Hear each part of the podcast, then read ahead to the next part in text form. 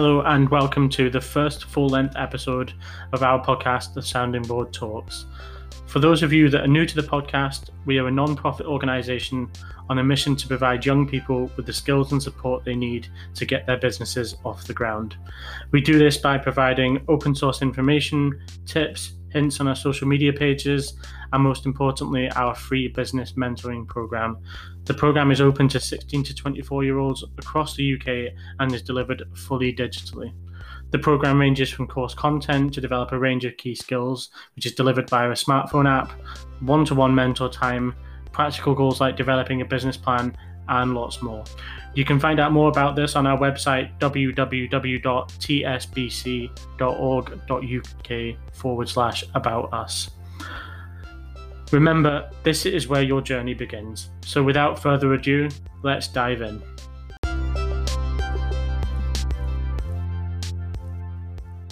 This week, the Prime Minister announced that there would be a month long lockdown in England with various stages of increased restrictions across the UK as a whole due to coronavirus. In these unprecedentedly uncertain times we're facing, we want to give you some key tips on how you can safeguard your, your business and plan for the future. Whether you've already started your business or you're just about to start your journey, it's important to take steps to limit the impact that COVID could have over the next few months. Firstly, cash is king. It's hugely important to conserve your cash flow. Your cash flow is your ability to bring in enough funds to meet your payment obligations. You can safeguard this by being conservative in your purchases. Don't splash out on big purchases if you don't need to. Don't purchase stock you're not confident you can sell quickly. Consider renting or leasing if you need to buy equipment. Obviously, this depends on the borrowing rate you're able to access. What this does is enables you to retain as much cash in your business as you can. So, whatever happens in the future, you know you have that reserve of funds to meet your payment obligations. These tips deal with your purchases, but without ensuring funds continue to flow into your business, these won't help. If you're a project or service based business, consider requesting payment or deposit upfront if you work regularly with a customer, consider asking them to set up a direct debit or use payment collection tools such as GoCardless. This means you ensure you are getting paid on time.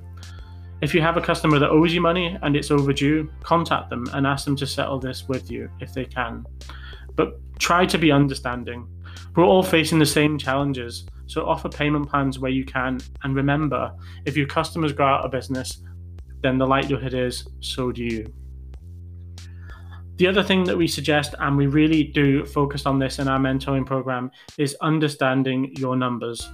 And in certain times like we're facing now, it's even more important than ever to understand where your figures are, where your business is coming from, and understanding things like your cash flow, your profit and loss. And this helps you plan for any eventualities that might come up due to coronavirus.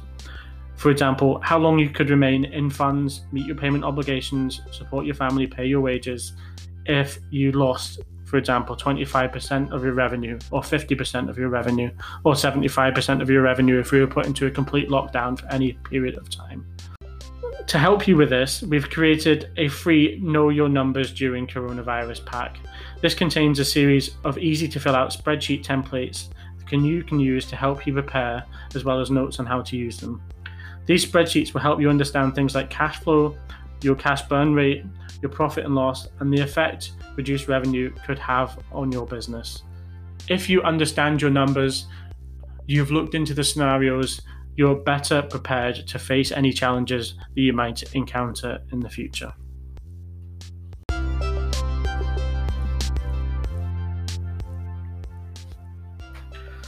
Following on from last week's Wednesday Wisdom, I want to talk to you a bit more about resilience. Resilience is a hugely important skill for any business owner, especially during a pandemic and uncertain, challenging times like those we are facing right now. We all face challenges in business. We all have knockbacks and disappointments, but it's how you process and bounce back from these that count. In this section, we want to give you some tips on how you can do this. In our free mentoring program, we provide a lot of tools and tips to help you manage your mental health. That includes resilience, confidence, stress management, anxiety, and everything that goes with starting your own business. but this is a brief outline about how you can stay resilient during the times that we're in. Firstly, remain solution focused.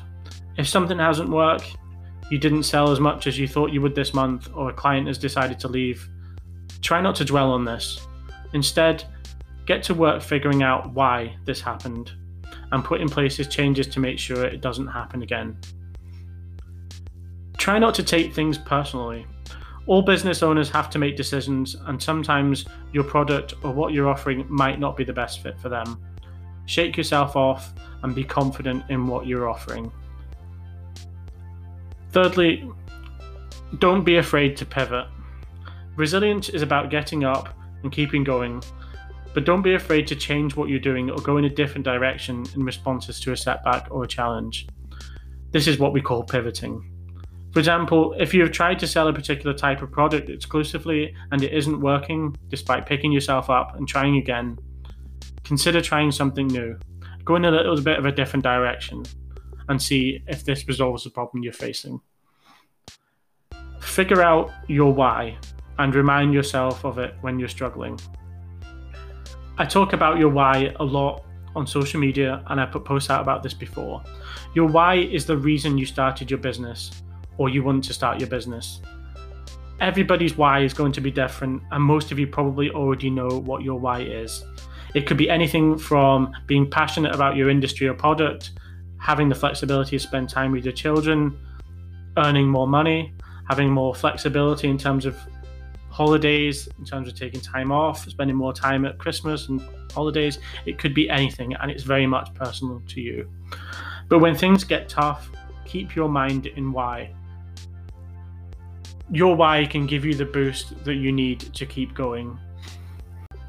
Following on from that, find someone you can talk to about things. It's maybe a little bit of a cliche, but a problem shared is a problem halved. Talking through a setback or an issue you're facing can really put things into perspective and challenge you to think more objectively about why it's happened and where to go from here. Take a little time and step back. Clear your head in whatever way works for you. For example, taking a walk or exercising and then coming back and revisiting your situation the likelihood is it'll feel much better and you'll be able to see things more objectively when you've done this. And I think the last point there's a really important and key point. Don't beat yourself up when things go wrong. If you're facing a setback or a challenge, that's normal.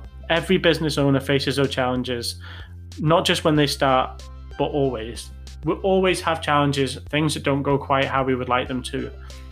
And sometimes it can be difficult to pick yourself up and keep going. But these tools will give you a head start on getting your head around how to bounce back from these challenges.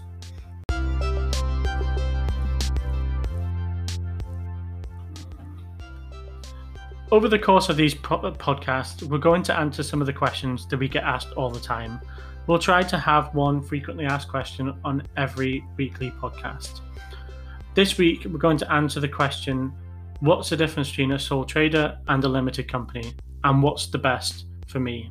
We get asked this question probably more than any other, and whilst it is very dependent on your business and what you do, there are some basic differences and advantages and dif- disadvantages that we're going to give you right now. The first and probably the most fundamental and perhaps the most important difference is the legal separation of the business from its owner. In the case of a sole trader, you are the business. Its money is your money, its assets are your assets, and its taxes are your taxes. But this also means its debts are your debts, and in the event of any lawsuit brought against the company, as a self employed person, you are legally liable and your personal assets are at risk, for example, your home, savings, or car. In the case of a limited company, the company is an entirely separate legal entity to you. You are simply the business owner, shareholder, and director. The money in the bank belongs to the company, the assets belong to the company, and the taxes on the business activity are paid by the company. The debts are the responsibility of the company unless you're acting as a guarantor, for example, in the event of a loan. And in the event any legal action is brought against the company, you are not personally held liable for this, and your personal assets are secured and kept entirely separate from your company. So, what are the advantages of the sole trader, and when does it make sense to use this structure? There are some key advantages of the sole trader structure, and principally, it's simple. So, it's very easy to set up online with a quick form and there's low setup fees. It doesn't cost anything to set this up online. The simple reporting obligations in terms of your accounting, your record keeping, and your bookkeeping. You're required to track your income and expenses and report them on an annual self assessment tax return, which is relatively accessible and easy to compile. Additionally, money is freely available to you without the need to run a payroll scheme or a dividend. So, in the case of a sole trader, every penny that you earn is yours. You legally own that money, and you can access that money, you can spend that money, and you can use that money freely. And you pay tax on the profit you make in totality. The disadvantages of a sole trader are largely what we discussed earlier. You have unlimited liability as a sole trader and are personally held accountable for any lawsuit or debts. Additionally, sole traders tend to be looked on a little less professionally than a limited company. So you may find that as a sole trader, you are less attractive to high end clients than you would be as a limited company in some cases. In many cases, it's less tax efficient than other structures to run as a sole trader and provides fewer tax and planning options. Again, this depends on what you do, it depends on how much money you're looking to earn, but as you tend to start to earn more, limited company structures can be more tax efficient. Banks and lenders see sole traders as riskier to fund. This is because, again, you are not legally separate from your company. So you may find it more difficult to secure loans and credits, startup loans. It's not impossible as a sole trader, but you might find it is a little bit more challenging and you might need to jump through a few more hoops than you would as a limited company. So, leading on from that, the advantages of a limited company structure largely mirror the disadvantages of a sole trader. So, by that I mean the limited company is a separate legal entity, which means it minimizes your liability as the business owner in the case of a lawsuit or debts. There's greater scope for tax planning and efficiencies, and there's a certain prestige you get from a limited company that you may not get from a sole trader. And as we discussed in the last point, you may find it's easier to secure funds, loans, and credits as a limited company. Additionally, in some industries, it is insisted that you are a limited company, so you may be forced down one road or another. So it's really important to do your research before you enter into the business world to decide what the best structure is for you. The disadvantages you might find of a limited company are it's more expensive and more complex to set up and register a limited company. Most limited companies are limited by shares, so you'll need to set up your share capital online. Um, this can be a little bit tricky, and you may need to get professional and legal advice whilst doing that, depending on your company structure. Personal and corporate information is public record. So, what I mean by that is the moment you sign up as a director for your limited company, your information details are held online on Companies House and they're held there indefinitely. This would also include your personal address if you don't have a business premises. So, this may be a consideration for some people. The accounting and compliance requirements are far more complex in the case of a limited company than they are in a sole trader. So, as a limited company, you would need to file a set of statutory accounts with Companies House that must meet accounting standards, as well as a corporation tax return to HMRC. On top of this, you'll still need to file a self assessment tax return, as you would if you were a sole trader if you withdraw funds from your business as a director. This means that it's far more difficult to do this yourself, and the likelihood is you will need to secure the services of an accountant. In addition, and this is something we find that people tend to get wrong a lot, especially when they move from a sole trader structure to a limited company structure. There are strict procedures to follow when taking money out of your limited company. The money that is held in a limited company bank account is not your money as a business owner. It belongs to the business entity. It belongs to your limited company.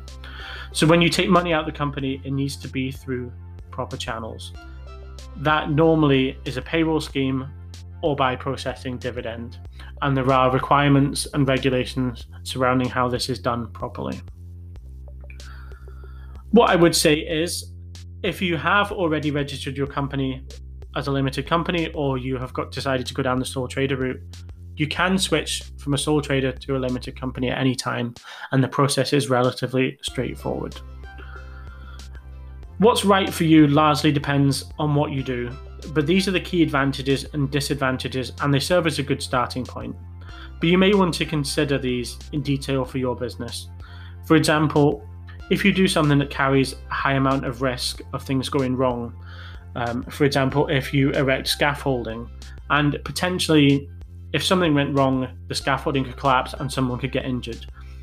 If you were a sole trader, that lawsuit that could materialize from that event, you would be liable for personally. Your personal assets may be liable, your house, your car. So if you, you think that the the job that you do carries a high amount of risk, we would always recommend a limited company structure. So, in the event that anything does go wrong, you are legally separated from your limited company in the event of any lawsuit. However, if perhaps you are considering operating as just yourself, turning over just enough money for your own salary, and for example, you offer a service based business like web design, then a sole trader may be a really good option for you. If you're just looking to pay enough into your business, turn over enough money from, from sales to support your own salary, not looking to take on any staff, not looking to earn in excess of 50, 60, 70,000 pounds a year, then it's probably going to be tax efficient, simple, and easy solution for you. This kind of leads on to another point that it not just depends on what you're looking to do, it also depends on how much you're, lo- you're looking to earn. So, if as a sole trader you anticipate selling a high end product or high end services where you think you might earn a considerable amount of money, it is often more tax efficient to operate as a limited company. So, there are a lot of variables and a lot of things you need to consider when deciding the correct structure, but hopefully, this gives you a good outline of the things to consider with this. Again, similarly to the spreadsheets we were talking earlier, we are going to publish a small information pack on our website on this topic in a little bit more detail. So we definitely recommend you head over, check that out, download it, read it, and see if it helps you consider where things need to be. Obviously, if you did enroll in our mentoring program, we would certainly help you decide whether you are A, on the correct structure, or if you haven't started your business yet, we would help you decide what structure that would be and get that set up and registered for you. Like I say, this is something that we are asked an awful lot, so hopefully, this gives you a little bit more information on this.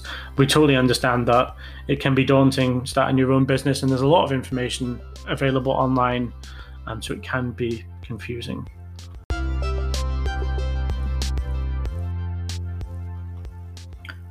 I'm going to leave it there for now, but I hope you found the episode helpful and informative. As always, please follow our social media platforms and our podcast so you don't miss our tips, hints, and episodes. And as I said, please head over to our website and download our free open source material as discussed in this episode. Over the next couple of weeks, we will have more great topics and hints, as well as a special guest coming on the podcast to talk to you about their story as a business owner, the challenges they faced, and what their biggest takeaway would be if they had to do it all over again.